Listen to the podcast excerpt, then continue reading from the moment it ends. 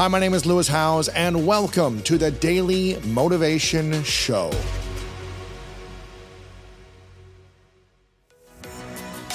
I firmly believe that taking charge of your mindset allows you to be in the driver's seat of your life and unlock your potential. And that's why I'm thrilled to share that my new book is out right now. It's called The Greatness Mindset.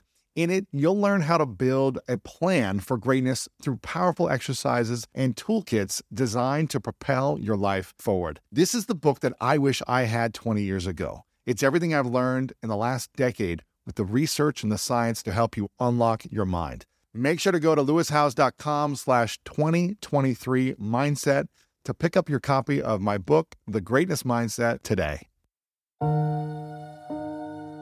I had a period, the last like six to nine months of writing Atomic Habits, where it was just all that I was doing. You know, it was like I would wake up, I'd write for 12 hours a day or edit for 12 hours a day. I'd go to sleep, I'd dream about it, I'd wake up again and do it all over. And that was just like, it was this kind of, I don't know, to call it a dark period is probably too extreme, but it, you know, it was just like this very intensely focused period. I can't do that anymore because I have kids, I got a family, and like it just, it doesn't work.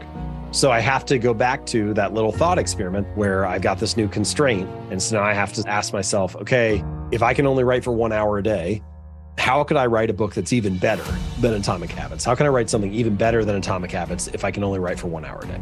How do you keep yourself there mentally and emotionally so that you don't feel like you have to deliver something as good or better than the last work? I think some of it's personality. I'm not really the type of person that worries about very much. I've just never really been like that. I'm more focused on like what is the next thing rather than like worrying about what could happen. Having a project that excites me or that I can get invested in, I think it helps a little bit that I'm not ruminating on the last thing and whether it's being judged appropriately or not. Before, early in my career, I was trying to get as much feedback as possible. Like I would respond to every email that a reader sent, you know, every message on Twitter I would look at or respond to. I was trying to get feedback so that I could learn, so that I could figure out what do people like, what do they not like, how can I get better, how can I improve. And now the feedback is too much, so it doesn't it like it's crippling to try to first of all, it's not possible to respond to it all. But even if it was or you tried to make that commitment, it's at the point now where I can be pretty confident that Atomic Habits is a good book. I'm not going to say it's the greatest book ever or anything like that. I'm sure that I could have done it better or there are areas that can be improved but I can be pretty confident at this point that it's good because 10 million people have bought it. And if you look at the hundreds of thousands of reviews, almost all of them are four or five stars. But there's still going to be some sliver of people who they read it at the wrong time, or it wasn't in uh, what they were expecting, or for whatever reason they just don't speak like to it. them. And that's fine. But like, there's enough of them now because it has reached so many people that if I just focused on that little segment, I could spend all day just looking at listening to people who don't like it. And that would make it seem like it was this big problem when in fact it's not a problem at all. Like 98% of people love it. And so there's no issue. There's nothing that needs to be solved. And so just the amount of feedback has scaled to such a degree that weirdly you have to start insulating yourself from feedback because otherwise you spend too much time responding to noise. That's been a hard thing to figure out a good balance for. I want to continue to learn. I don't want to like wall myself off. I don't want to become ignorant or unaware of how my work is landing or what I'm saying or what would be most useful to people. And yet at the same time, there's just way too much feedback to pay attention to it all.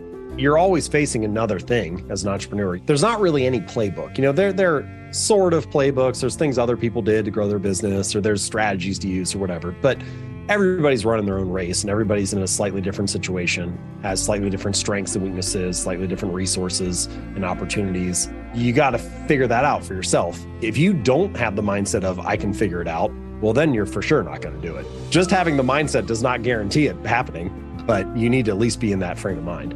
So that was the most common thing that I told myself is whatever the next thing was on the horizon, like I'll, I'll figure it out. I'll figure out a way to make it work, or I'll figure out a way to utilize my strengths to try to, you know, develop a new line of attack for this or whatever. But I'll, I'll figure out some solution.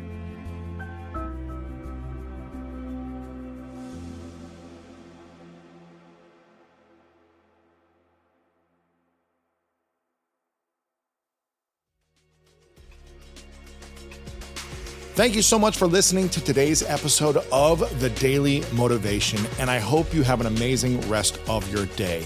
If you enjoyed this episode, make sure to click the link in the description that will take you to the full episode of our main podcast on the School of Greatness. And if you are loving The Daily Motivation, please follow us over on Apple Podcasts and Spotify and leave us a review over on Apple Podcasts right now.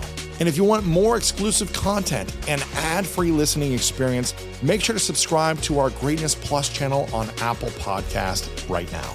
And if you want to get even more inspiration from our world class guests and learn how to improve your life and take it to the next level, then make sure to sign up for the Greatness newsletter and get it delivered right to your inbox over at greatness.com slash newsletter.